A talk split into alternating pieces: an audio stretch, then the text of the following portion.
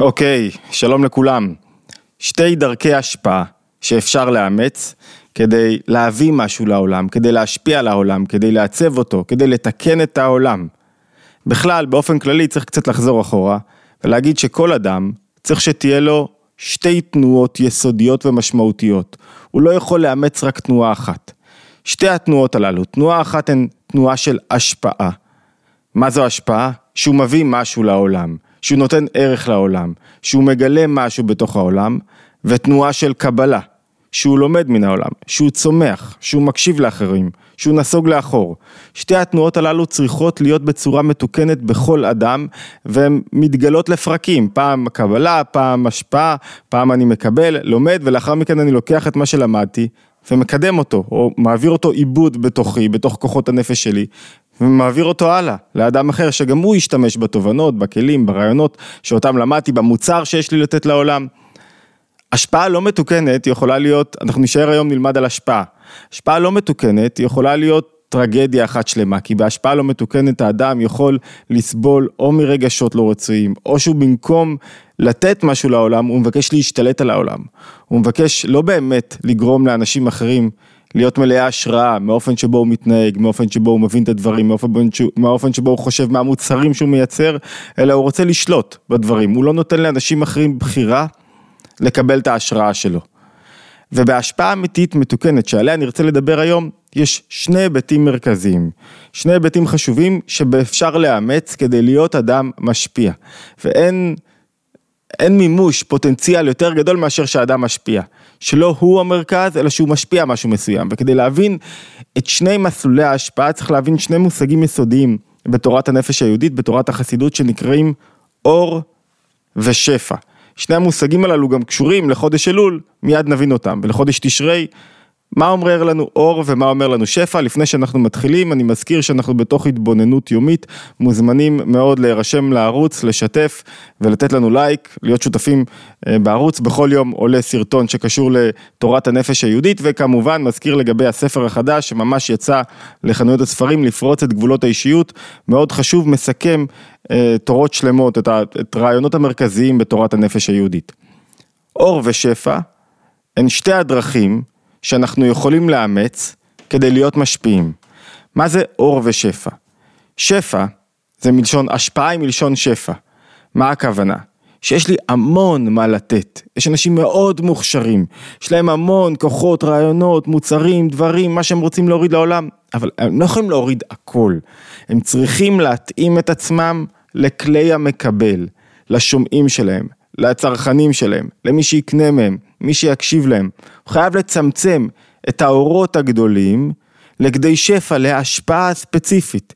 אם אני אתן את כל מה שיש לי, אף אחד לא יהיה מסוגל לקבל את זה. יש לפעמים שיעורים שהם מעמיקים וגבוהים, אז אנשים מקשיבים לא יכולים לקבל את זה, כי זה מי שלא, אין לו כלים לקבל את הדברים. לכן שפע, בטבע של שפע, אדם שהוא משפיע בצורה של שפע, הוא מכווין את עצמו, מתאים את עצמו, שואל רגע, מה מה הכלים מי שיש לו כלי יכול לקבל ממני, ועד כמה הוא יכול לקבל ממני. לפעמים אני נותן מעט מדי, משפיע מעט מדי ומשאיר את האנשים במקום לגרום להם להשראה, אני משאיר אותם במקום נמוך, זה השפעה נמוכה. יש השפעה יותר גבוהה, שאתה גורם למישהו לחשוב, להתבונן, לשאול את עצמו שאלות, לראות את הדברים בעוד אופן.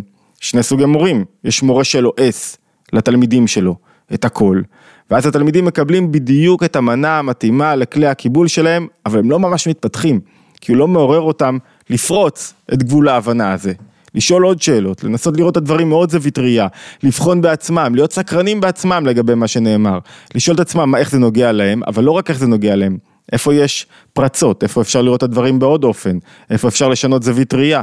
זאת אומרת, גם בשפע יש דרגות של השפעה, אבל באופן הכללי המהות של שפע זה התאמה של האור לכלי. שהאדם מתאים את מה שיש לו לתת לעולם, את ההשפעה שלו, לכלי הקיבול של מי שמקבל ממנו.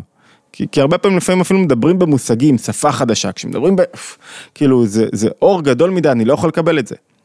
דרך השפעה שנייה היא של אור. מה זאת אומרת אור? אור, אומרים, נוהגים להשתמש בשפת החסידות במילה אור כמעין המאור. שהאדם מאיר, הוא לא מצמצם את עצמו, הוא מביא את כל מה שיש לו.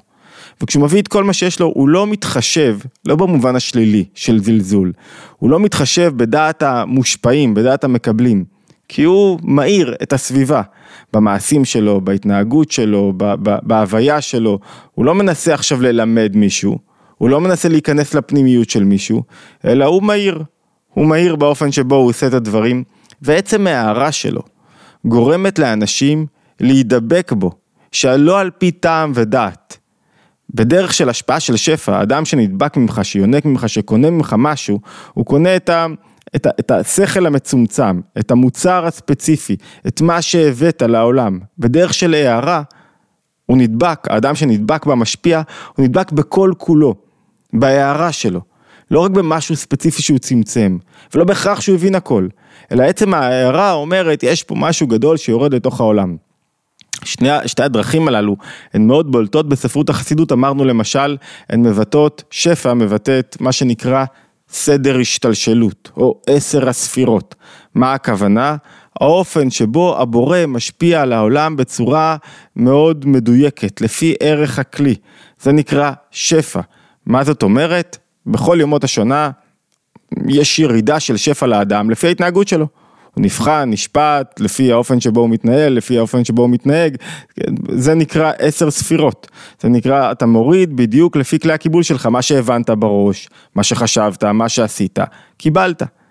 חודש אלול, זאת אומרת האדם נותן לעצמו על פי שפע, משהו באמת לפי כלי הקיבול שלו, לפי העבודה שלו. חודש אלול יש מה שנקרא התגלות י"ג מידות הרחמים. מה זה י"ג מידות הרחמים? זה התגלות של אור גדול מאוד. זאת אומרת, כל אחד יכול לקבל ולהתקשר ולהתחבר למעלה בכלל מהמקום שלו, למעלה מהאופן שבו הוא מתנהג ומתנהל. הוא מתחבר למשהו יותר גבוה, כי הוא נמשך לאור הגבוה. זאת אומרת, הוא נמשך לאיזה משהו בנפש שקורה לו. נחזור למסלול העיקרי שלנו, כל אחד מאיתנו, יש לו את שתי התנועות הללו, אור ושפע.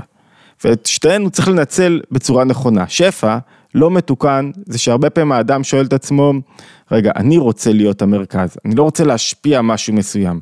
כל פעם שעושים משהו צריך לשאול את עצמי, מה אני באמת משפיע? מה הערך שאני נותן? כשדיברנו על כסף, דיברנו על כך שאדם שמשפיע בסוף יהיה לו כסף. מוקדם או מאוחר, למה יהיה לו כסף? כי הוא, כי הוא נותן ערך לעולם. משפיע נותן ערך לאנשים. נותן ערך ואנשים יודעים למדוד, לכמת, לבחון מה הערך שהוא מקבל. אני יודע להגיד על מה אני משלם את המנוי הזה, מה אני מקבל ממנו, זה מאוד, זה, זה העניין, מאוד חשוב לי לדעת מה אני מקבל.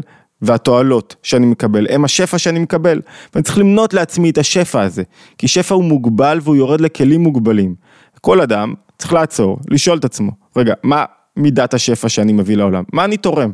מה אני תורם? רק את החיצוניות שלי? מה אני תורם? אני גורם לאנשים לחשוב, מה אני תורם? אני עושה משהו טוב בעולם? מה אני באמת עושה? ואם אני לא מגיע למסקנה, אחרי שסילקתי הלקאה עצמית, והפחתה מערך עצמי, והמעטה מדמותי, וכל מיני קליפות כאלה שהן לא נכונות, ואני אומר, רגע, אני רוצה לתת משהו יותר, אז אני צריך לנסח לעצמי, מה ההשפעה שאני מוריד לעולם? והניסוח הזה של השפעה היא לא מה אני, מה אני חשוב, אלא מה אני מביא. והעולם יכול להיות עוד אדם שמקשיב לי, יכול להיות חברים שלי, יכול להיות קרוב שלי, יכול להיות ההורים שלי, יכול להיות הילדים שלי, יכול להיות אנשים שאני רואה אותם בעבודה, יכול להיות כל אדם אחר, כל אדם שאני נפגש איתו, כל מקום שאני מוריד שפע. אור זה כמה אני מגלה את ה... כמה אני מאיר את הסביבה. בלי קשר למה שעכשיו מקבלים ממני. אני עכשיו הולך, אנן פועלי דהימה אנן, אני הולך עם האור, עם זרקור ואני מהיר. לא בטוח שכולם יבינו, לא בטוח שכולם יקבלו, לא בטוח ש, ש, שאנשים יקנו את המוצר שלי, אבל אני רוצה לעשות טוב, אני רוצה להוריד משהו, אור לעולם. אני מאיר את העולם, אני כעין המאור. זאת אומרת, אני יודע שהעולם הזה צריך אנשים שיעירו בו.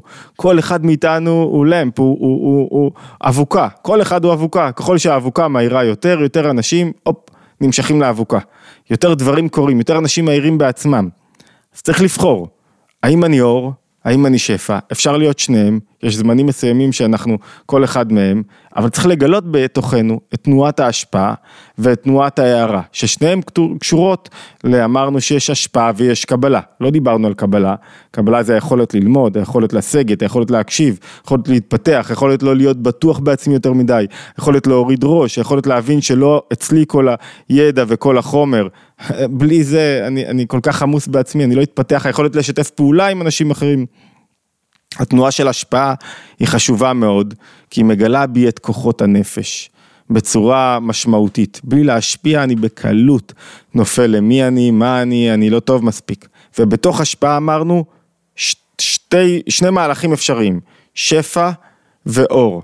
ככל שאני אגדיר לעצמי ויהיה שבע רצון עם עצמי ולא יהיה תלוי רק בתגובות של העולם, אלא ידע איפה אני משפיע, איפה אני מהיר. לפעמים אני אומר לעצמי, אוקיי, לא קיבלו את מה שאמרתי, לא הקשיבו לי, נכון, הורדתי פה גבוה, אבל הערתי במשהו, בסדר, מה קרה? היה לי אתמול אה, שיעור עמוק, לפעמים קורה שיעור עמוק לקבוצה קטנה מאוד עמוק, והחלטתי ללכת עם העומק. לפעמים העומק לא יורד כל כך למטה, לפעמים הוא נשאר גבוה, כי, כי זה נקודות ככה שמשייטות מעל פני הקרקע, וראיתי כמה חבר'ה שזה לא ירד להם מהאסימון, לא תפסו את זה ממש, לא כמו, כאילו, לא, לא ירד עד הסוף. אוקיי, עדיין לא נתתי לעצמי להיות מאוכזב, אמרתי, הורדנו פה הערה גבוהה, נכון שהיא לא הייתה בצורה של שפע, היא לא התאימה ללומדים.